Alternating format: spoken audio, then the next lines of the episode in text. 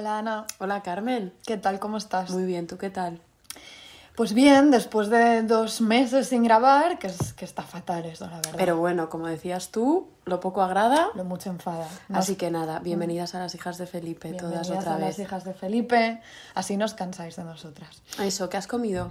Pues he comido fatal, la verdad. Eh, no he comido bien, pido perdón, pero tenía prisa, he salido corriendo, he comido arroz blanco que había como en un tupper en la nevera, con edamame Ah, bueno, tú eres muy de un edamame siempre. y huevo. Joder, eso está, eso está rico. Está rico, está rico. Tú sabes que esto está rico. Está muy bien. Bueno, ¿y tú ¿Le has echado soja? Sí, claro. No, he echado salsa, mm, ¿cómo se llama? Ponzu. Ah, mira, la soja lleva gluten, que lo sepa todo el mundo. ¿Y la ponzu no? Sí, también. Sí, porque también. lleva soja. Mm. Bueno, ¿qué has, qué has comido tú? Pues yo he comido. A ver, espérate, ¿qué he comido yo hoy? Ah, es que he ido a. he vuelto a, a entrenar con Mario, entonces he subido con un hambre atroz que casi me muero subiendo a la calle Embajadores y he llegado a casa y me he hecho un plato de pasta con calabacín y parmesano. y. Mario, Mario ya ha aparecido aquí, ¿verdad? En las hijas de Felipe. Mario apareció en el episodio del fitness. Claro, es verdad. Claro. Bueno, de... vamos al grano, que después de dos venga. meses ya, ya es hora. ¿De qué vamos a hablar hoy? Pues esta vez, para introducir el tema, eh, antes de nada vamos a escuchar juntas una canción. Así que ahí va. Atentas todas.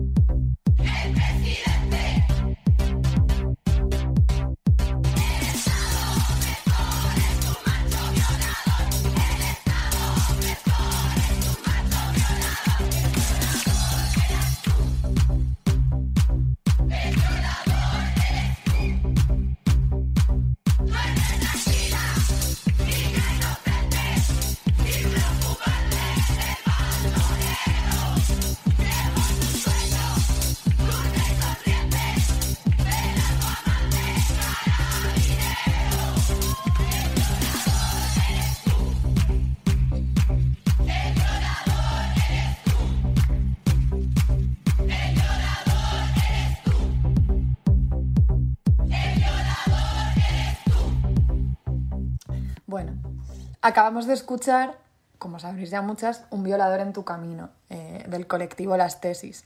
Y de nuevo, ya lo sabréis muchas, pero por si acaso recordamos rápidamente que esta canción performance pues empezó en 2019, fue, me parece, empezó siendo coreada en las calles de Valparaíso y de ahí pasó súper rápidamente a convertirse en un fenómeno mundial. Por cierto que las tesis han publicado este año eh, Antología Feminista, que es una selección de textos que han hecho ellas de autoras pues como Rita Segato, Alejandra Pizarnik o Guerrilla Girls. O sea, bueno, pues creo que lo sacaron en marzo. Pues Paula Cometa, que es una de las integrantes de las tesis, en una entrevista que le hicieron sobre un violador en tu camino, decía, y aquí la cito, muchos, sobre todo varones, piensan que esto es una performance feliz y pacífica, pero eso no es real. Que no haya barricadas no significa que haya perdón. Bueno, pues este grito de guerra denunciando el acoso, las violaciones y demás violencias del patriarcado, a las hijas de Felipe nos recuerda, inevitablemente, a María de Zayas y Sotomayor. ¿Quién era? Pues una escritora del siglo XVII que en 1637 eh, lanzaba en boca de sus personajes su propio alegato antipacifista. Decía, ¿por qué, vanos legisladores del mundo, atáis nuestras manos para la venganza, imposibilitando nuestras fuerzas con vuestras falsas opiniones, pues nos negáis las letras y armas? Y seguía, razón será que diga a lo que estamos obligadas, que es a no dejarnos engañar de las invenciones de los hombres, o ya que, como flacas y malentendidas, caigamos en sus engaños, saber buscar la venganza, pues la mancha del honor solo sale con sangre del que lo ofendió. Así que sí, hoy de violaciones, violencia y venganza os vamos a hablar. Bueno, como os podréis imaginar, eh, es imposible hablar de esto sin caer en aspectos escabrosos que van a aparecer y eh, aunque odiamos a veces la expresión trigger warning, pero os queríamos, os queríamos avisar. Eh, vamos a empezar con anécdotas, que Venga. es algo que nos encanta. Pues recordaba yo el otro día, preparando este episodio, que hace dos veranos, creo que fueron dos o tres, llamé a Carmen eh, con unos niveles de indignación insospechados porque estaba leyendo El Cultural del Mundo y me había topado con un artículo en el que una catedrática de literatura española de la Universidad, creo que es de la Universidad Autónoma de Barcelona, se atrevía a ella a negar la existencia de María de Zayas, esa escritora del siglo XVII que Carmen mencionaba y que nos engatusa muchísimo. Evidentemente no queremos darle más bombo a estas conjeturas que intentaban arrebatarnos a una de las pocas escritoras de novelas del siglo XVII, porque lo que decía esta mujer es que en realidad María de Zayas no había existido y le cedía su autoría a un autor que se llamaba Alonso de Castillo Solórzano. Pero esta anécdota nos parece súper reveladora, eh, como todo este movimiento de trasladar la autoría de Zayas a un escritor masculino, eh, que eso, sin pruebas de archivo, sin pruebas de archivo definitorias, que es, nos- nosotras, como hemos dicho mil veces, sin pruebas de archivo no hacemos nada, y pues esta mujer, esta profesora de la Universidad de Barcelona, lo que quería era borrar de un plumazo a nuestra querida María de Zayas de la historia literaria. Y aunque es verdad que hay muy poquitos datos biográficos sobre ella, de hecho casi ninguno, aunque se vuelven locos buscando partidas bautismales y demás, eh, y que todas sabemos que es muy arriesgado sacar conclusiones biográficas de la escritura de ficción, eh, aún así creo que negar su autoría sin tener pruebas evidentes es un paso muy salvaje.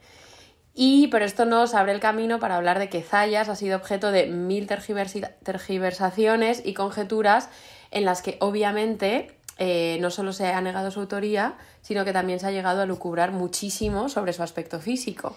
Muchísimo, demasiado. Y de hecho, o sea, esta manía por someter a María de Zayas a conjeturas disparatadas en torno a su físico y su identidad es que no es nueva. Eh, atención, vale, aquí Ana, vamos a ver, vamos a hacer un viaje juntas. Siempre. Preparémonos, ¿vale? No estamos donde estamos, no estamos en Madrid en verano 2021, ¿vale? Ahora es domingo, 15 de marzo, cuarto día de cuaresma del año 1643. ¿Y dónde estamos? En Barcelona. Una humedad del horror. Muchísima humedad. Concretamente, estamos en la Academia Literaria de Santo Tomás de Aquino, ¿vale? Es la jornada de clausura de unas festividades que se han estado prolongando durante ocho días, ocho largos días. ¿Quiénes han ido ahí? Pues los señores miembros de la academia, que durante estos días han tenido tiempo, primero para simular recogimiento, pues celebrando sermones, procesiones y misas, pero al final, los últimos días, se han abandonado ya, sin complejo ninguno, pues a espectáculos de luces, a fuegos artificiales, a música, a holgorio. Y para terminar, un certamen poético al que han llegado ya en unas condiciones pues lamentables. Lamentables. Eso es. Entonces es ahora, en ese contexto, cuando aparece Francesc Fontana. Joder. A ver, tengo que avisar de una cosa. Yo esto lo iba a ensayar y no lo hemos ensayado. No, es verdad que no lo hemos ensayado, pero mira. Para adelante. Francesc, Francesc Fontanella. Vale. ¿Quién era Francesc Fontanella? A ver, buah, eh, admiro muchísimo la sororidad de haber dicho ahora mismo el nombre conmigo. Muchas Es que de sororidad va este episodio Claro, también. en realidad va de eso. estamos. Bueno, una vez más. Francesc Fontanella Venga, era un, vale, era un poetilla, ¿vale? Este era un poetilla que tenía apenas 21 años, o sea, era un mocoso. Eh, y en ese momento, en ese contexto de certamen literario, de estar ya desfasadísimos todos, él da un paso al frente porque decide compartir con todos los asistentes su vexamen. Cuéntanos qué es un vejamen, Carmen. Me Cuéntanos. encanta que aquí- Yo aquí ya no, no tiro por la sordida. Cuéntanos qué es. Bueno, esto básicamente era una composición satírica eh, con la que se solían concluir pues, los encuentros de este tipo, estos tipos de certámenes y así. ¿Con qué se podría comparar? Siempre comparando con el ahora. Pues es con esa forma de humillación colectiva que es el roast, lo, lo que se llama como hacer el roast de alguien. Es decir, eran versos diseñados para cebarse pues, con todos los defectos y las debilidades de alguien con la intención de provocar carcajada en la gente que asistía ¿no? a estas cosas. Vale, pues entonces, atención y atención a los versos que el tal Francesc dedica a nuestras Zayas, ¿vale? Mira, Carmen se va a atrever a leer estos versos en catalán y no somos catalanoparlantes por el momento. Adelante, Carmen. Solo hago esto por amor a todos quienes nos escuchan ahora mismo, ¿vale? Doña María de Zayas vio cara para nit que a que Zayas tenia, bigotes filava el tius. Semblava algun cavaller, més ja es vindrà a descobrir que una espasa mal se amaga baix les Zayas femenines. Lo has hecho de maravilla. Pues- Que mis ancestros son catalanes, o sea, puedo, Pues igual puedo me, evaluar. me lo has pasado por osmosis. bueno, eh, eh, em, para quien no haya comprendido incomprensiblemente mi perfecto y logradísimo acento catalán, vamos a explicar. Lo que Fontanella busca es la risa fácil, aludiendo al aspecto supuestamente masculino eh, de nuestra autora. Además, echando manos de un juego de palabras súper simplón, insinuando que Zayas esconde una espada bajo su saya, bajo sus faldas, ¿vale?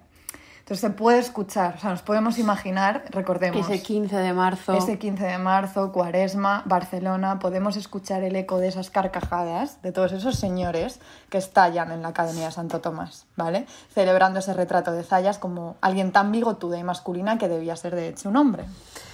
Claro, esto que nos creemos que está, no estamos solo, esto no solo pasó ese domingo de cuaresma del año, del año 1643, porque aquí me acuerdo de dos, de dos cositas que no me resisto a compartir con vosotras. Eh, por un lado, como que este proceso de masculinización de mujeres que, que tenían un papel activo en la esfera pública era una treta súper habitual que podía hacerse con ánimos muy ponzoñosos, como en el caso de Zayas que, nos, eh, que acaba de contar Carmen, o con ánimos de celebrar el carácter excelso de ciertas mujeres, que claro, también es algo ponzoñoso, pero bueno, con menos malicia. A nuestra querida Santa Teresa, que ni un episodio, nos hemos propuesto que ni un episodio sin mencionar a Santa Teresa. Eh, entonces a nuestra querida Santa Teresa también se lo hicieron sin parar, o sea, también la sometieron constantemente a estos procesos de masculinización. Y pasaba todo el rato, pero de las muchas que le hicieron, mi más favorita, y creo que es la que tiene más encanto, y yo siempre le he visto como un toquecillo como de queerness, es la que le hizo Góngora, eh, que con motivo de la celebración de la beatificación de Santa Teresa en 1614 escribió una copla y decía, hablando de Santa Estato como describiendo a Santa Teresa, y decía, patriarca pues de a dos, dividida en dos fuentera, medio monja y medio fraile, soror ángel, fray Teresa, monja ya y fraile beata, hoy nos la hace la iglesia, trina en los estados y una, si única, no en la esencia. Pero bueno, todo esto se reserva para, para otro episodio. Esa, esa larga lista de episodios que tenemos pendientes, que, que vamos, nunca va a acabar lo de las hijas de Felipe. Hijas de Felipe para rato. Y claro, esta es, esta es la, pues la mención histórica a estos procesos de masculinización y muchísimo menos encanto hay en la otra historia que quería compartir. Y yo no sé si alguna vez, Carmen, te he contado que cuando descubrí, yo estudio filología hispánica, para quien no lo sepa. Sorpresa. bueno, es que hay gente que se cree o bien que somos monjas o bien historiadoras. Historiadoras a mí me lo, me lo, me lo han dicho mucho, ¿eh? No somos historiadoras. No. Y de hecho, este episodio en el que hablamos de una escritora es un poco para Sí, venir para, a decir... para revelarnos que nosotras hacemos literatura. Nosotros- Pero bueno, pues claro, cuando yo estaba estudiando filología en segundo de carrera, tenía una asignatura que era sobre prosa del siglo XVII. Y ahí eh, es donde descubrí a María de Zayas y me topé con una edición, crítica de un señor que se llamaba Agustín Gómez de Amezúa, que ni corto ni perezoso, eh, ya nos hablo de 1643, la edición era de los años 70, creo. Pues ni corto ni perezoso se aventuraba a decir que Zayas tenía que ser fea. Y solo eso explicaba su reclusión en un convento y también seguro esa visión rencorosa hacia los, hacia los hombres que, como vamos a ver, presentaba en sus novelas. La cita de Gómez de Amezúa es la siguiente y Agarraos. agarraos porque es alucinante. Decía, fea o hermosa, más bien lo primero, ya que en las poesías que sus admiradores escribieron en laudo suyo, nadie la celebró nunca por bella, unánime silencio muy sospechoso, pues la alabanza de la belleza nunca se regateó entonces a mujeres que lo eran. No es inverosímil que no hallando un marido a su gusto o víctima de alguno, taimado y falaz, buscasen delante los brazos amorosos de aquel esposo divino que no traiciona nunca. Pues bueno, con esta descripción, invención de descripción física que hace este señor Gómez de Amezúa, dan muchísimas ganas de prenderle fuego a cosas. Y claro, es que si algo compartimos con Zayas es su enfado inmenso hacia la violencia masculina. Es espeluznante esto de Es Gómez de Amezúa. espeluznante. Espeluznante. Gómez de Amezúa, ¿quién ha lavado tu belleza? Dímelo. ¿Quién? ¿Quién? Nunca. Nunca nadie. Nadie. Desde luego que dan ganas de quemarlo todo. Y, y una cosa te digo, si realmente hubiésemos estado ese domingo de marzo, cuaresma, en Barcelona, que nadie dude que habríamos irrumpido en el certamen literario con muy malas intenciones. Pésimas. No fue así, no estábamos. Pero cuidado, porque esa carcajada aborregada que oíamos el eco, que estaban ahí estos señores literatos de pacotilla soltando, se volvía contra ellos como un boomerang. Porque, eh, al fin y al cabo, todo esto, esto de tildar de marimacho a Zayas no podía ser sino pues, un consuelo muy diminuto ante lo que a ellos se tenías que, les tenía que escocer muchísimo, porque la demoledora realidad era que mientras ellos estaban ahí reuniendo, recitándose unos poemitas que no va a recordar nadie, mm, perdón si alguien recuerda a Fontanella, nosotras, Nosotras no, nosotras no. caso. El primer libro de María de Zayas, mientras tanto, se convertía en todo un bestseller. O sea, mm, pero vamos a dar la voz a la propia María de Zayas porque ella lo explica a la perfección. El prólogo a la primera colección de, de novelas abre con un tono súper desafiante. O sea, ya desde el primero es bastante, desde el principio es bastante desafiante. Y dice, ¿quién duda, lector mío, que te causará admiración que una mujer tenga de espejo no solo para escribir un libro, sino para darle a la estampa? Quien duda, digo otra vez, que habrá muchos que atribuyan a locura esta virtuosa osadía de sacar a luz mis borrones siendo mujer, que en opinión de algunos necios es lo mismo que una cosa incapaz. Es maravillosa ella. E- e- es- Ella está harta. Uy, ella está hartísima. Entonces esta osadía, mm, claro, tenía que ser castigada, pero a ella mm, no le importaba absolutamente nada los roasts, los exámenes, estos que le pudieran hacer, que le pudieran dedicar, y muy chula ella. No duda en restregarles, diez años después, en el prólogo a la segunda colección de novelas que escribe, restregarles que, dice, si unos le desestimaron, se refiere a su primer libro, si unos le desestimaron, cientos le aplaudieron, y todos le buscaron y le buscan, y ha gozado de tres impresiones, dos naturales y una hurtada, o sea, pirata, que los bien intencionados son como la abeja, que de las flores silvestres y sin sabor ni olor hacen dulce miel, y los malos, como el escarabajo, que de las olorosas hacen basura. Buah. ¿Qué puede hacer ante esto un examen de estos? Pues Nada, poquísima nada. cosa. Pero bueno, vamos a ir por partes. Ana, cuéntanos, eh, bueno, por si no fuera suficiente con esto, ¿qué más hizo María de Zayas para tenernos tan cautivadas como nos tiene? ¿Qué escribió? ¿Por qué básicamente hay que ponerse ahora mismo a leerla? Claro, o sea, en cuanto, eh, en cuanto acabéis de escuchar este episodio, os vais directas a Cervantes Virtual, os leéis las novelitas de María de Zayas, os vais a entretener muchísimo. Bueno, pues para tenernos tan sumamente cautivadas, eh, Zayas escribió, como decías ahora Carmen, dos colecciones de novelas que fueron unos éxitos de ventas brutales. Entonces, en 1637 publica sus novelas amorosas y ejemplares. Y diez años después, en 1647, publica la segunda colección que se titulaba Desengaños amorosos. Entonces, claro, en las colecciones, Zayas acepta muchas de las convenciones de la novela breve de su tiempo, quiebra en cambio uno de los tópicos más persistentes en la literatura de gran divulgación de la época. ¿Y cuál es esa? Es el final feliz que normalmente culmina con el matrimonio y sirve como para restablecer el orden, bla, bla, bla, bla, bla. En, el caso de Zayas esto no sucede ya que la mayoría de sus protagonistas acaban huyendo del mundo y buscando la tranquilidad del convento. Para ella el matrimonio es terrorífico. Terrorífico, no la culpo. Entonces, sobre todo en la segunda colección, que son los relatos de los desengaños, estos relatos suelen terminar con la muerte de las protagonistas o con su encierro. Entonces, aquí los relatos se vuelven tragedias muy, muy violentas en las que las mujeres protagonistas, como ya decíamos, o bien solo hay dos opciones, o la muerte o el refugio en el convento. Entonces, si en la colección anterior, en la de 1637, las mujeres de alguna manera lograban vengar sus ofensas, salir victoriosas, en los desengaños eh, se nos presenta un, panorama de mujeres súper victimizadas por el matrimonio y en las que no existe ningún tipo de salvación. Y dándose así, bueno, claro, hay que entender, el marco de las novelas ahí eh, se produce como en una especie de sarao, o sea, como una reunión de una reunión de mujeres en las que se van narrando historias unas a otras y la que escucha es una mujer que se llama Lisis. Entonces, eh, la falta de salvación es tan intensa que Lisis, la mujer, la mujer que ha ido escuchando todos los relatos de sus compañeras, al final, tras conocer sus historias, decide huir del matrimonio y refugiarse ella misma en el convento, en lo que creemos que es una, eh, una afirmación súper clara y súper tajante por algo tan básico como la preservación de la vida. Entonces, ya habíamos hablado un poquito del refugio del convento en nuestro episodio sobre monjas lesbianas y, bueno, en las descalzas reales, aunque de otra Mm, manera. también. Pero bueno, básicamente, si querías sobrevivir en el siglo XVII más allá de los 30-35, te tenías que hacer monja. A ver, no lo descartemos como opción del siglo XXI, porque recuerda que no hace tanto. El otro día nos planteábamos, y yo, retirarnos unas semanitas al menos a algún convento así buscando, buscando Yo creo que nos vendría súper bien, la ¿A verdad. nos podríamos El problema ir? principal es la práctica del silencio, que no callamos. Yo no callo.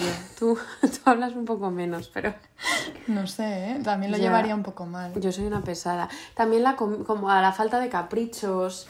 Pero bueno, nos vendría muy bien. Pero tú no te puedes, o sea, si tú vas de retiro Sí. un tiempo a un convento de estos, tú no puedes llevarte tus, cap- tus cositas en una bolsa, ¿no? ¿Qué te vas a llevar? Tus cacahuetes, ¿no? Bueno, no sé, lo preguntamos, pero no nos vendría nada mal. No. Igual para sobrevivir tú y yo también necesitamos. Igual sí.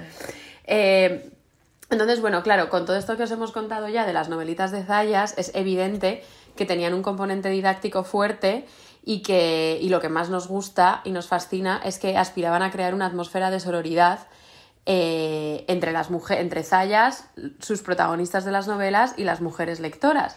Y claro, este, este- esta idea de la sororidad lo percibieron hasta los, hasta los mismos censores. El otro día, indagando, indagando, me topé eh, con un tal, eh, con un señor que se llamaba Juan Francisco Genovés, que era uno de los muchos censores energúmenos de la época, que se las apañó, o sea, la operación es muy curiosa porque se las apañó para alabar el didactismo de la obra de Zayas, pero a la vez criticar abiertamente a las mujeres. Es curioso, pero típico. Típico classic. Él decía, a la colección de libros decía, le veo lleno de ejemplos para reformar costumbres y digno de que se dé a la estampa, que en él, ya que el ocio de las mujeres ha crecido el número a los libros inútiles, la que se ocupara en leerle tendrá ejemplos con que huir riesgos a que algunas desatentas se precipitan. Es rarísimo esto. Es muy raro, a mí esta cita me tiene... La tengo aquí, mira, dándole vueltas a la cabeza. Cuando leáis las novelas entenderéis que... Claro. Entonces, de hecho, tras convertirse en éxitos de ventas absolutos en el siglo XVII, eh, que seguro que ya lo intuís con esto que os hemos contado, las novelas de Zayas cayeron en un olvido progresivo. Porque, porque para la crítica del siglo XVIII y del siglo XIX eran novelas demasiado obscenas, inapropiadas y excesivamente barrocas. Y esto se puede entender porque la plasticidad con la que Zayas relata todo tipo de atrocidades, pues no es algo que dejar impasibles a las sensibilidades súper delicadas eh, de los señores del siglo XIX. Sí, eso eh, se entiende, una vez que se leen se entiende to- totalmente. Pero tan cierto es que las obras de Zayas cayeron en ese olvido que dices, como que ahora es urgentísimo recuperarlas. Y por si no lo tenía ya suficientemente claro antes, resulta que hace no mucho, y esto tú lo sabes, por, por cosas de la vida, acabé hablando pues, con un montón de adolescentes de entre, no sé, entre 14 y 16 años, creo que tenían, precisamente sobre las novelas de Zayas que por supuesto no conocían, porque están completamente desterradas del currículo de secundaria, eh, que es precisamente la etapa en la que más necesario sería que las leyeran. ¿Por qué? Pues en tiempos, y aquí Abramos este melón. hablamos de esto, en tiempos en los que un TikToker mamarracho, al que no vamos a dar pábulo recordando su nombre, No. se jacta ante más de 7 millones de seguidores adolescentes de transgredir las líneas más básicas del consentimiento y del abuso sexual, es urgente pues, que su público objetivo dialogue con estas novelas que no escatiman en detalles escabrosos, pero precisamente por eso ponen sobre la mesa la cultura de la violación, la violencia inherente al mito del amor romántico y el derecho a la venganza, o sea, casi nada. Casi nada, pero Pero claro, aquí estamos dando como todo el marco, le estamos dando mucho bombo y Sí. demás, pero ¿qué nos cuentan las novelas de Zayas? Bueno, vamos por partes. Como has dicho, eh, en su primera colección, recordemos, novelas amorosas y ejemplares, que por cierto, en novelas amorosas y ejemplares, esto siempre me gustó mucho, mm, cada una de las novelitas no se llaman novelas, sino maravillas. Ah, esto, esto me acuerdo que lo, esto lo hemos estudiado. Esto lo Se me había olvidado a mí también. me acabo de acordar, eso me gusta mucho. Eso es, es maravilloso. Efectivamente. Bueno, pues estas maravillas, ¿no? Eh, son básicamente variaciones de un mismo relato. Es decir, todas estas historias vienen a demostrar una y otra vez que la convivencia entre hombres y mujeres es una guerra salvaje y cotidiana. Y que en ese combate eh, las mujeres pueden, pero sobre todo deben defenderse con las armas. Ahí es nada. Entonces, hay, hay una novelita que es de las primeras de las novelas amorosas y ejemplares, una maravilla que se titula La burlada Aminta y venganza del honor, eh, que sienta las bases del patrón que se va a repetir a lo largo del libro. Vamos a contar un Cuéntanos, poquito de, de- cuéntanos de de qué, sucede aquí. Aminta es una Me huérfana. encanta ese nombre, Aminta. Aminta, ¿te gusta? Mira. Pues Aminta es una huérfana que vive en casa de sus tíos. Ate- em, tiene 14 años, pero ha sido ya prometida a un primo al que no ha visto jamás. Vale. Entonces, ¿qué sucede? Aparece un tipo llamado Jacinto que nada más verla, pues entra en modo depredador, ¿no? Y a partir de ahí se dedica a maquinar toda una estrategia, una bola de engaños para seducir a Aminta. Él está casado con una mujer que ha abandonado en otra ciudad, eh, viaja acompañado de su amante, Joder, Flora. Jacinto no para. Jacinto mm, eh, no para. Mm, pero a pesar de esto, él consigue lo que quiere con Aminta, como pues bajo falsas promesas de matrimonio, notitas lastimeras y cancioncitas desde la calle al balcón. Nunca hagáis ni caso a todo esto. Ni caso a todas estas cosas de los hombres. Entonces, os vamos a leer. Eso es. Vamos a, vamos a cederle la voz a Zayas porque hay tanta gente que se la quiere negar Claro. que en realidad Carmen y yo en este episodio nos hemos propuesto Que se escuche. que se escuche a nuestra querida María de Zayas. Y luego vais y la leéis. Tenéis tarea. Eh, entonces vamos a leer fragmentitos, fragmentitos de, de esta maravilla. Decía, Jacinto, después de declararse con, razones, con razones bien entendidas, ofrecióse con promesas, acreditándose con lágrimas, acrecentando el amor de Aminta con amorosas caricias. Le dio la mano de esposo, con cuya seguridad gozó algunos regalados y honestos favores, cogiendo flores y claveles del jardín jamás tocado de persona nacida, que estaba reservado a su ausente primo. En fin, eh, esta forma así, con tanto eufemismo de decir mm, lo que hizo Jacinto con Aminta de 14 años bajo mentiras, pues, pues sí, es, es, es bastante suave para el estilo de Zayas. Sí, vamos a ir, vamos a ir. Pero bueno, hasta aquí la historia de Aminta, mm, en principio no se aleja casi nada de tantos otros relatos de la época. O sea, por ejemplo, de muchísimas comedias que el público estaba pues, más que acostumbrado a ver representadas sobre las tablas de los corrales. ¿Cuál es la diferencia? Pues la diferencia llega ahora, cuando en lugar de aparecer un padre, un tío o un primo para vengar el honor familiar, es la propia Minta quien viene a reivindicar su derecho a hacer justicia con sus propias manos. De hecho, aparece un espontáneo, que esto es un momento bastante gracioso, que está encandiladísimo como de Aminta, porque Aminta es muy bella. Aminta es guapísima, ¿no? Aminta es guapísima, bla, bla. Entonces él eh, es- es- aparece voluntario para acabar con Jacinto. Pero a través de Aminta, Zayas responde a esta narrativa mainstream que, que- que reducía la integridad femenina a una cuestión de honor masculino. Y dice, Decía Minta, no ha de ser así mi venganza, porque supuesto que yo he sido la ofendida y no vos, yo sola he de vengarme, pues no quedaré contenta si mis manos no restauran lo que perdió mi locura. Y así, aunque os doy palabra de esposa, no se ha de conseguir vuestro deseo hasta que yo quite la vida a este traidor. Y efectivamente ella no para hasta que consigue hacerlo. ¿Qué hace? Ella se viste de hombre. Esto también es un clásico. esto es un clásico también, va a la ciudad a la que se ha escapado Jacinto y encuentra la manera de ejercer su venganza. que es la siguiente. Aguardó a Minta tiempo y viéndolos a todos dormidos y la ciudad en silencio, entró en la cuadra de sus enemigos, no siendo esto nuevo en ella, por entrar todas las noches por los vestidos de su amo para limpiarlos, y sacando la daga, se la metió a don Jacinto por el corazón, de suerte que al quejarse y rendir el alma todo fue uno. Al ruido despertó Flora, y queriendo dar voces, no la dio lugar a Minta, que la hirió por la garganta diciendo Traidora. A Minta te castiga y venga su deshonra.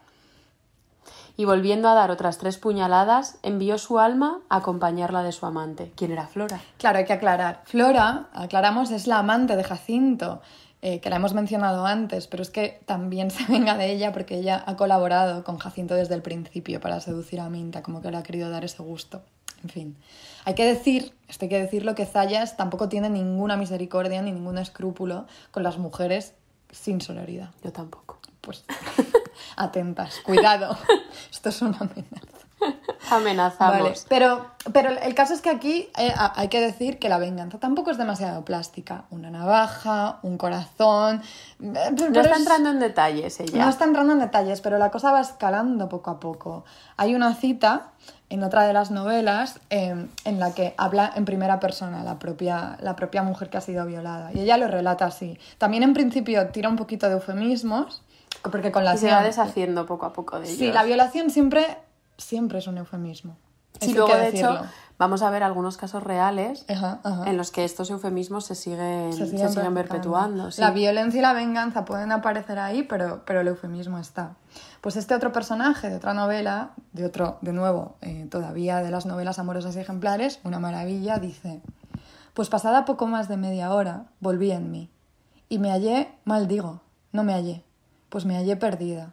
Y tan perdida que no me supe ni pude volver, ni podré ganarme jamás, infundiendo en mí mi agravio una mortífera rabia, lo que en otra mujer pudiera causar lágrimas y desesperaciones, en mí fue un furor diabólico, con el cual, desasiéndome de sus infames lazos, arremetí a la espada que tenía a la cabecera de la cama. Se la fui a envainar en el cuerpo.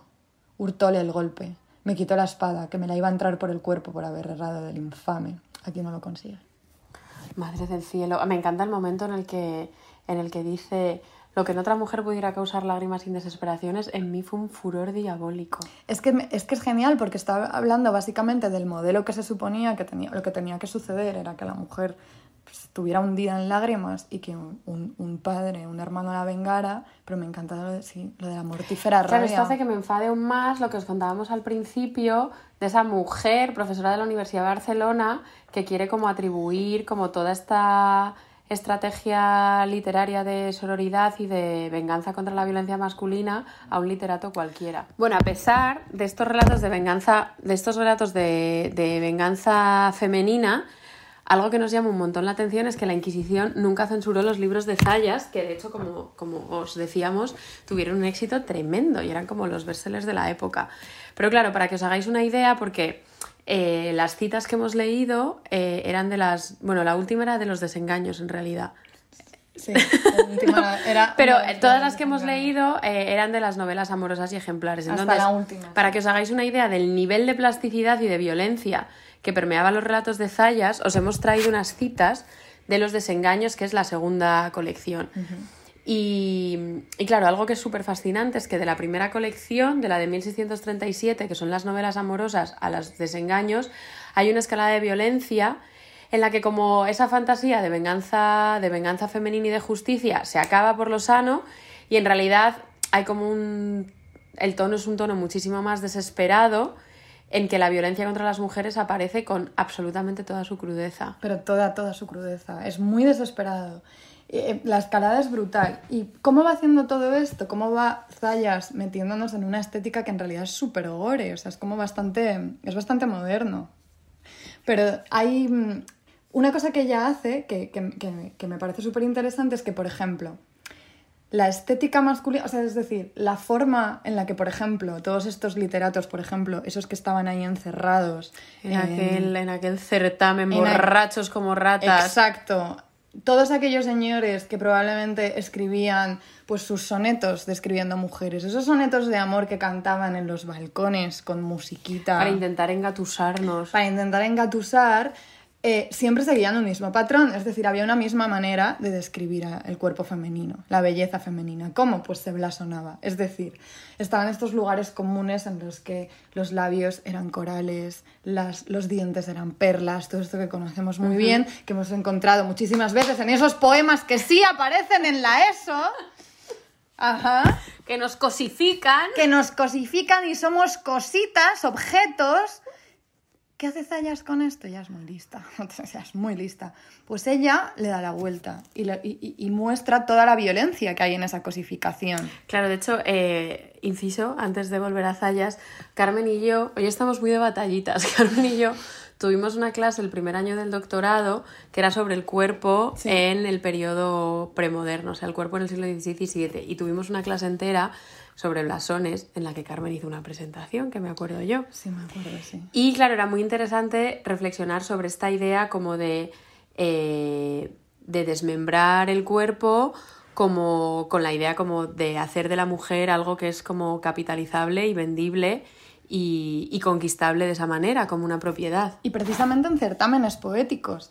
En Francia, no fue en España, pero, pero cerquita, eh, de hecho se publicaron unas colecciones de blasones del cuerpo femenino que se llamaban eh, blasones del cuerpo anatómico femenino, una cosa así, que básicamente el origen de esto era eso, batallitas de señores literatos que se dedicaban a construir pequeñitos poemas dedicados a una parte específica del cuerpo femenino. Por ejemplo, Es súper creepy es eso. muy creepy. O sea, es como un desmembramiento. Es básicamente. horroroso. Por ejemplo, un, un, un poemita a una teta. Un poemita a un culo. Ojalá estuvierais viendo la cara que ha puesto Carmen cuando ha dicho un poemita a una teta. Qué traviesa. Bueno, perdón, Vale. volvemos. Que Oye, estábamos, que estamos, perdón, que estamos hablando de algo muy serio. Perdón. Volvemos a cómo. os- Vale, no, pero, pero es que esto es interesante porque es verdad. O sea, estos poemas, eso, había un poema alabando, por ejemplo, sí, un pecho, un culo, una nariz, lo que fuera, y un contrablasón. Eh, otro, otro literato intervenía en, en- en esa colección para básicamente hacer lo contrario, como describir esa parte del cuerpo como algo grotesco, lo que fuera. En cualquier caso, se trata de una- un desmembramiento del cuerpo femenino para batallar entre ellos, para, para- para lucirse literariamente. Entonces, ¿qué? Bueno, volvemos a Zayas. ¿Qué hace Zayas con esto? Pues, por ejemplo, vamos a leer eh, un, un- un pequeñito, nada, son tres líneas. Ella está describiendo una escena de violencia contra la mujer, de nuevo. Acercándose más a ella y encendido en una infernal cólera, Diego la empezó a maltratar de manos, tanto que las perlas de sus dientes presto tomaron forma de corales, bañados en sangre que empezó a sacar en las crueles manos. O sea, de nuevo, aparecen los corales, esta Es idea de los dientes. ¿eh? Es listísima. Está dándole la vuelta a esto, está diciendo, esta cosificación que hacéis de nuestros cuerpos, este desmembramiento literario, tiene un efecto, o sea, es un- tiene, un, tiene un traslado real. Esto es real, es está como violencia. burlándose como de, de. Bueno, de los eufemismos reales que aparecían en litigios y demás, y que, y que ahora vamos a ver en un rato como, como traduciendo el eufemismo como Claro. un tropo literario. Total, está diciendo, no, esto, esto es sangre, esto es dolor. Y, y aquí ya, de nuevo, como hemos dicho, como hemos advertido, nos estamos metiendo en terrenos eh, Truculento. muy truculentos y ella no escatima en imágenes. Eh, varios, hay, un, hay un patrón en, en- en- en los desengaños amorosos eh, de mujeres, que esto tiene también, tenía, tenía un origen bastante real. Esto sucedía, como ya os contamos en nuestro episodio sobre la princesa de Éboli, eh, esto sucedía, se tapiaba a las mujeres, se las encerraba. Entonces esto sucede en, varios, en, varios, en varias de las novelas. Vamos a leer unos fragmentitos. Adelante. En un aposento, el último de toda la casa, donde aunque hubiese gente de servicio, ninguno tuviese modo ni ocasión de entrar en él. En el hueco de una chimenea que allá había, o ellos la hicieron, porque para este caso no hubo más oficiales que el hermano, marido y cuñada, habiendo traído yeso y cascotes, y lo demás que era menester, pusieron a la pobre y desdichada doña Inés, no dejándole más lugar que cuanto pudiese estar en pie, porque si se quería sentar, no podía, sino como ordinariamente se dice, en cuclillas, y la tabicaron, dejando solo una ventanilla como medio pliego de papel, por donde respirase y le pudiesen dar una miserable comida, porque no muriese tan presto, sin que sus lágrimas ni protestas los enterneciese. Hecho esto, cerraron el aposento y la llave la tenía la mala y cruel cuñada, y ella misma le iba a dar la comida y un jarro de agua, de manera que aunque después recibieron criados y criadas, ninguno sabía el secreto de aquel cerrado aposento. O sea, ya estamos aquí con los castigos. Ella está empeñada en, que, que- en mostrar la, la claro, crueldad de estos acordaos, si alguna no ha escuchado el episodio sobre la princesa de Éboli, eh, pues directas, porque, Hmm. porque es exactamente lo que le sucedió. Felipe II básicamente decidió Más malo que un castigarla. puto sí. dolor, Felipe decidió II. castigarla encerrándola en, su, en el aposento donde de hecho murió. Y murió con las piernas hinchadas, Qué horror. acumulando líquidos. La muerte fue muy cruel. Pero más cruel fue la muerte, eh, el final y, y- y más allá que nos cuenta Zaya sobre otra de las mujeres tapiadas. Atentas, dice. Aquí entra ahora la piedad, porque cuando la encerraron allí no tenía más de 24 años, y seis que había estado eran 30, que era la flor de su edad. En primer lugar, aunque tenía los ojos claros, estaba ciega. O de la oscuridad, porque es cosa sentada que si una persona estuviese mucho tiempo sin ver luz, cegaría. O fuese de esto o de llorar, ella no tenía vista. Sus hermosos cabellos, que cuando entró allí eran como hebras de oro, blancos como la misma nieve, enredados y llenos de animalejos, que de no peinarlos se crían en tanta cantidad que por encima arboreaban. Qué verbo tan bonito. El color de la color de la muerte, tan flaca y consumida que se le señalaban los huesos, como si el pellejo que estaba encima fuera de un delgado cendal. Desde los ojos hasta la barba, dos surcos cavados de las lágrimas, que se le escondía en ellos un bramante grueso. Los vestidos hechos ceniza, que se le veían las más partes de su cuerpo, descalza de pie y pierna, que de los excrementos de su cuerpo, como no tenía dónde echarlos, no sólo se habían consumido, mas la propia carne comida hasta los muslos de llagas y gusanos, de que estaba lleno el hediondo lugar. No hay más que decir, sino que causó a todos tanta lástima que lloraban como si fuera hija de cada uno. Em, a ver, esto es, esto es muy fuerte.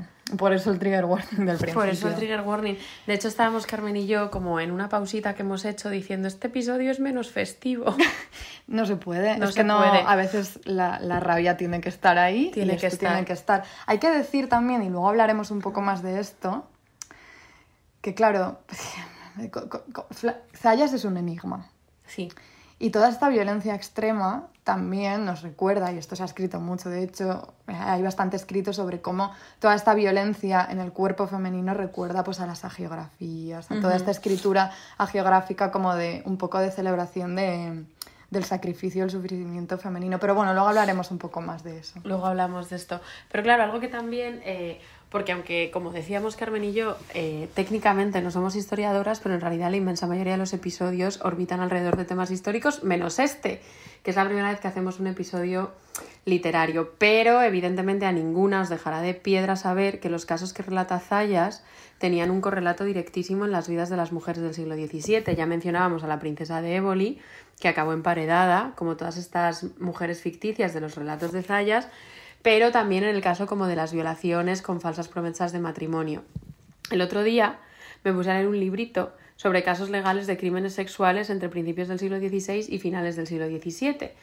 eh, de un chico que se había metido en el archivo eh, en Vizcaya, creo, y había rescatado un montón de testimonios. O sea, era súper local. Era muy local el libro, pero es que a mí todo esto me vino porque una vez fui a un pues fui a un congreso y una chica dio una charla sobre este tema y me quedé con el run run y el otro día me puse a buscar y encontré y encontré este libro. Entonces, bueno, como era de esperar, esto nos va nos va a dejar boquiabiertas. Las penas por este tipo de delitos eran súper ligeras, o sea, en general el acusado se veía en la necesidad de pagar eh, multas no demasiado elevadas, así que bueno, pues los delitos estos de coerción sexual estaban súper a la orden del día. Y las declaraciones de las mujeres en estos juicios por lo que se llamaban delitos de, estupro eh, descubren todo tipo de atrocidades.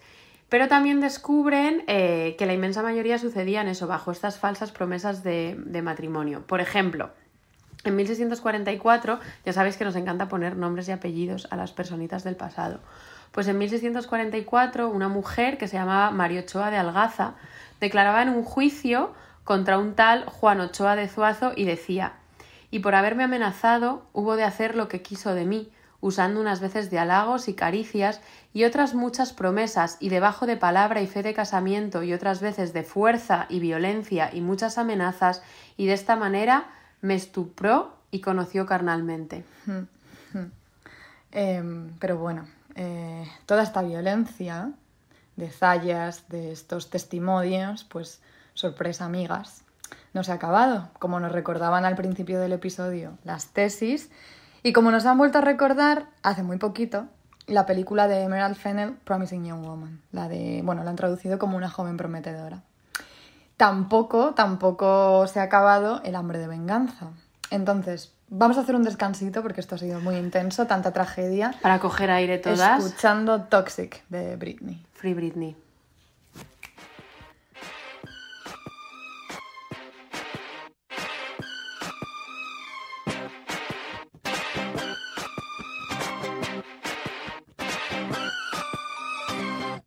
Baby, can't you see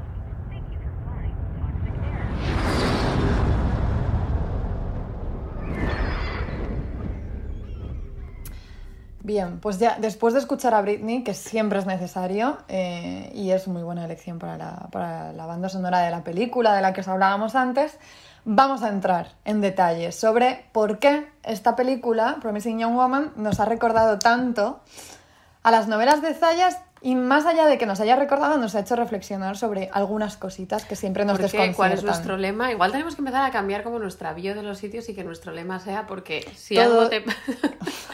sí, perdón, no reírse. Si algo, todo lo que te está pasando a ti hoy ya te pasó en el siglo XVII. Ya sucedió. No hay nada nuevo. Nada que te pase no ha pasado antes. Entonces, eh, esto es otro ejemplo más. Vale, obviamente, bueno, aquí vamos, lo sentimos en el alma. Si no lo has visto todavía, ya va a estar. Ya, alerta spoiler. Pero eh, si no lo has visto todavía, quizá es el momento de parar un momentito la reproducción. Leerte un relato de María de Zayas. Uno o dos o tres y después te vas corriendo al cine porque todavía lo ponen, creo que en los en Madrid, Uf, siempre Madrid, Ay, lo que hay. No, hombre, hemos estado en Barcelona bueno, un rato joder, hoy, es verdad, joder. he hablado catalán del siglo XVII, Ana. O sea, Lo Joder. que hacemos por nuestras oyentes Me no estoy tiene sudando. nombre. Hace mucho calor. Hace mucho calor en Madrid, estamos grabando esto. Estamos un poquito bajas de energía, pero es que entre el tema, que es, es duro. A ver, y que hemos tenido la idea de bombero torero, queridas oyentes, de grabar, no sé qué hora es, las 12 de la noche. No ya no puedo más, no puedo más. Vale. No, venga, vamos a ponernos serias. No, serias no, pero vamos a, vamos a hacer esto. os pa- paráis aquí la reproducción, os leéis unas novelitas de Zayas y os vais a los Renoir de Princesa. No, ¿cómo se llama? Sí, de Plaza de España. No, Plaza de España no. Joder.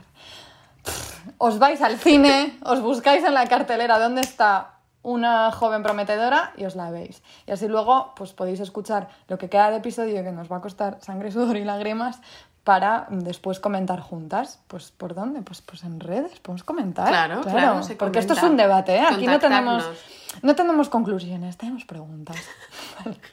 Entonces, claro, mm, sí, entonces ahora le has vuelto a dar a play, ya te lo has visto la película, esto no va a ser spoiler porque ya la has visto. Bien, obviamente nos recuerda, ¿por qué? Porque este es un- una, una- mm, la- la- el personaje que interpreta Carey Mulligan eh, emprende su propia venganza contra los hombres. ¿Por qué? Porque, como decía Zayas, la relación hombre-mujeres era, y ahora sigue siendo, una guerra. Es un combate. Entonces, eh, ella tiene, tiene. mm, Sucede algo bastante traumático con una amiga suya en la universidad, eh, una violación, etc. La amiga ya no está, entonces ella decide eh, vengarse en general. Vale. Por eso, obviamente, ya pues, es algo que nos recuerda a las novelas de Zayas. ¿Qué más cosas? Ahí, en, en- yo no sé si esto, esto lo habla, lo- cuando est- estudiamos todo esto, yo no sé si tú te acuerdas, Ana. que Cuando una- estudiamos el... Ah, lo de Zayas. lo de Zayas, hablamos mucho sobre la estética femenina y como la puesta en valor de la estética femenina. Es verdad que hemos hablado ya un poco, antes hemos mencionado lo de mm, el relato geográfico y bueno, pues, pues co- como Zayas en parte está tirando un poco de esta estética, de todo este tipo de relatos que, la- que las mujeres leían y se sentían como en parte reconocidas en este tipo de lecturas. Este, Claro, porque eran como relatos de sacrificio. Exacto. Por un lado eso, pero por otro también en la historia del marco a la que Ana, que, que Ana ha mencionado antes, sobre Lysis, este personaje que no sabe si casarse, sino que al final, muy sabiamente, se mete Dice yo no me caso. Dice todas estas historias horrorosas de matrimonios que acaban fatal, a mí no me tapian. Entonces decide ella encerrarse en un convento. Bien, pues también en ese marco hay muchísima insistencia en la ropita.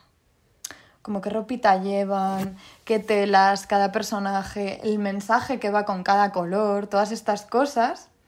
Y una cosa que me llama mucho la atención de una mujer prometedora es la estética, que se ha comentado mucho, Sí. de hecho. Sí, yo de hecho el otro día me leí una reseña, no sé dónde, me leí una reseña, no sé dónde era, si en el, pues en el New York Times o algo así, y hablaban justamente de eso. Hmm. De hecho, yo he leído, eh, que esto yo no lo había escuchado nunca, pero que la, la estética de la película hay gente que la ha llamado bubblegum aesthetic, como estética... Es guay eso, eh, es que es estética- muy, es muy así. Claro, como estética chicle, como, como estética de, de adolescente, como esta adolescente que pega sus pegatinitas brillantes en su diario. Pues eso, y es verdad que la película tiene mucho de eso, eh, pero, pero en lugar de ser algo pues súper naif Y dulcificado. dulcificado, hay una historia de venganza detrás.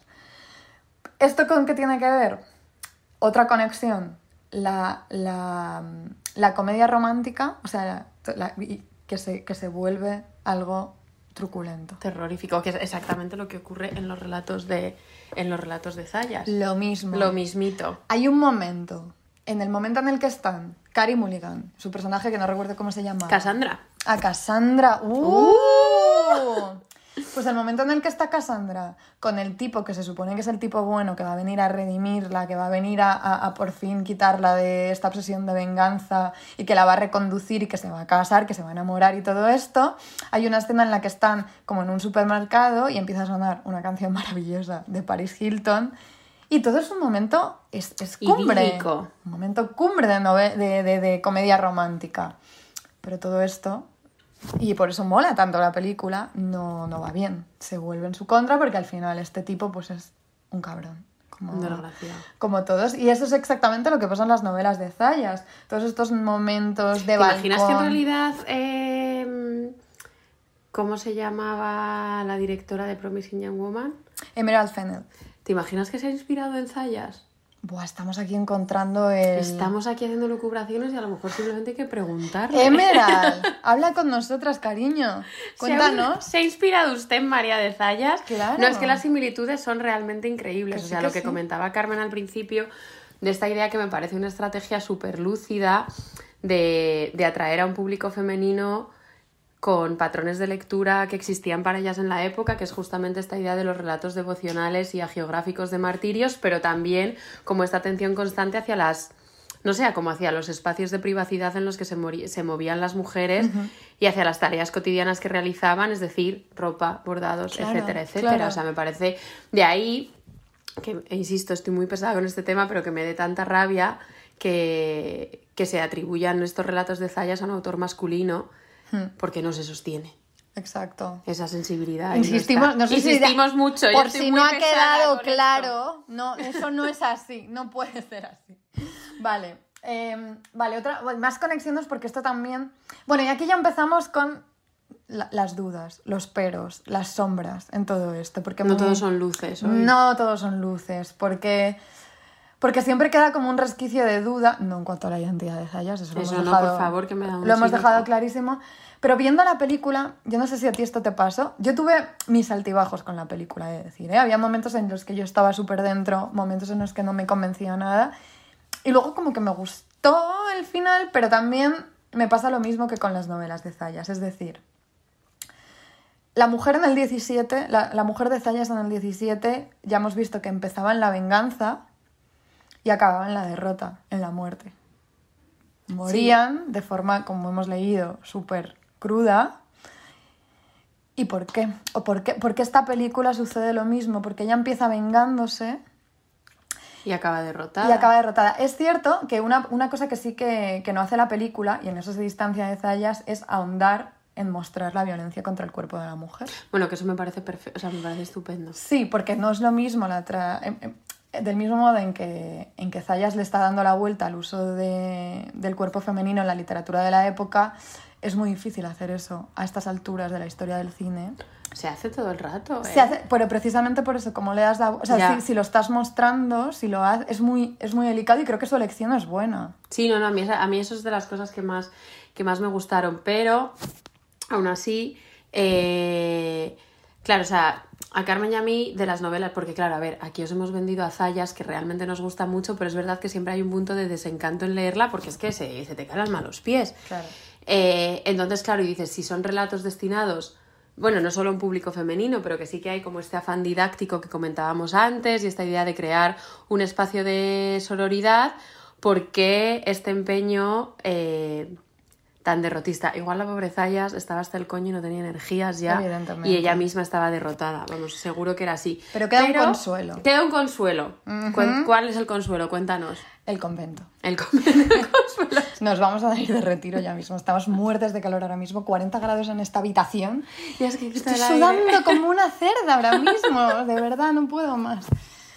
Pero el consuelo. eh, hemos hablado ya de cómo al final Lisis no se casa, se va al convento, pero eso es como que queda fuera del relato. No aparece representado porque es. No, ahí es un espacio de, no de derrota, quizá, sino quizá de esperanza, de un espacio que todavía está por construir, un espacio femenino, quizá de cuidados, quizá de mm, un espacio que no, que no está representado todavía Y por un Zayas. espacio que queda fuera de la mirada masculina. Es Sí. decir, Zayas no te habla del convento porque los hombres no, te va- no van a leer sobre ese Exacto. espacio de cuidados reservado Ajá, para las ajá. mujeres. Entonces, no sé, yo pensando en esto, de nuevo, eh, Promising Young Woman nos ayudaba a cuestionarnos cosas de Zayas, pero también Zayas nos ayuda a pensar en una mujer prometedora de otra manera. Y aunque yo salí del cine con una sensación súper agridulce, porque era como, me había gustado, pero, o sea, no, en- no entendí que se ahorrara todo ese tiempo de, de- de violencia femenina, o sea, no, no- que no apareciera representada tampoco la violencia contra los hombres. Hablamos aquí de venganza, pero en realidad Mm. Carey Mulligan apenas les toca un pelo, eh, eso hay que decirlo. Al final un poquillo, Un pero poquito, no, no, sí. no, no es como Zayas que atravesaba corazones con es puñales. ¿eh? Alucinante. Pero yo me pregunto, era como, ¿por qué, ¿por qué al final esta protagonista tiene que morir de esa forma tan cruel para que se haga justicia? O sea, porque siempre el sacrificio para... O sea, porque, porque tenemos que morir, básicamente. Pero había- sucede algo muy bonito, y vosotras ya lo sabéis porque os habéis ido ahora mismo a, a los cines Renoir a ver la película. Sucede algo muy bonito con el que ella, mm, eh, ella como que, que a través, una vez que muere, habla desde el teléfono, desde el otro lado, como desde el más allá. Es como que, que unos mensajes que ha dejado programados los leemos y los leen los personajes los que, que siguen vivos una vez que ella ya está muerta, pero es como que como si siguiera, como si hubiera un más allá, un espacio de nuevo que no aparece representado en el que está ella y quizá no está sola, porque cuando, cuando aparece la policía encuentra el lugar en el que ella ha muerto y ha sido calcinada, porque los tíos que la matan queman el cadáver, está el collar de su amiga. Tenían un collar, el típico corazón adolescente en el que la mitad tenía un nombre, la mitad tenía otro, y está el nombre de la amiga. O sea, hay como un espacio ahí, que en este caso es la muerte, ¿eh? Pero sí, podemos hablar como pensando en Zayas cuando Carmen y yo comentábamos esto como en un espacio, como en ese convento de cuidados metafórico que, que refleja la película y que Zayas hace muy bien también, esta idea de... de a mí siempre me pareció súper inteligente y súper intrigante el nunca representar a las mujeres una vez que se van al convento, es como ese es un espacio que queda fuera como de, de miradas inquisitivas. Hay una autora inglesa que se llamaba Cavendish, de la que os hablaremos alguna vez, que escribió toda una obra sobre estas mujeres en el convento. Episodio de Cavendish ya. Sí. Episodio de Cavendish ya y nos vamos a ir, nos vamos a ir a alguna casa en la playa, un convento en la playa a bañarnos Las porque hace de mucho Felipe se van de calor. vacaciones. Nos despedimos hasta Septiembre. septiembre, que estaremos ya en Providence, Rhode Island, que Bueno, es donde sí. vivimos. O sea, esto, esto sí que ha sido una fantasía de retiro este año en Madrid. Nos volvemos a Rhode Island. Eh, Volveremos desde allí, lo prometemos. Eso. Con temas, mm, bueno, un poquito Igual menos escabrosos Menos que escabrosos, quién sabe. Eso. Muchas gracias por escucharnos. Abrazos, Un amigas. besito. ¡Mua! No viole señor, no viole señor, no viole señor por un mundo mejor. Es la mañana, que ganas de violar, porque lo mejor te vas a desayunar. Señor, por un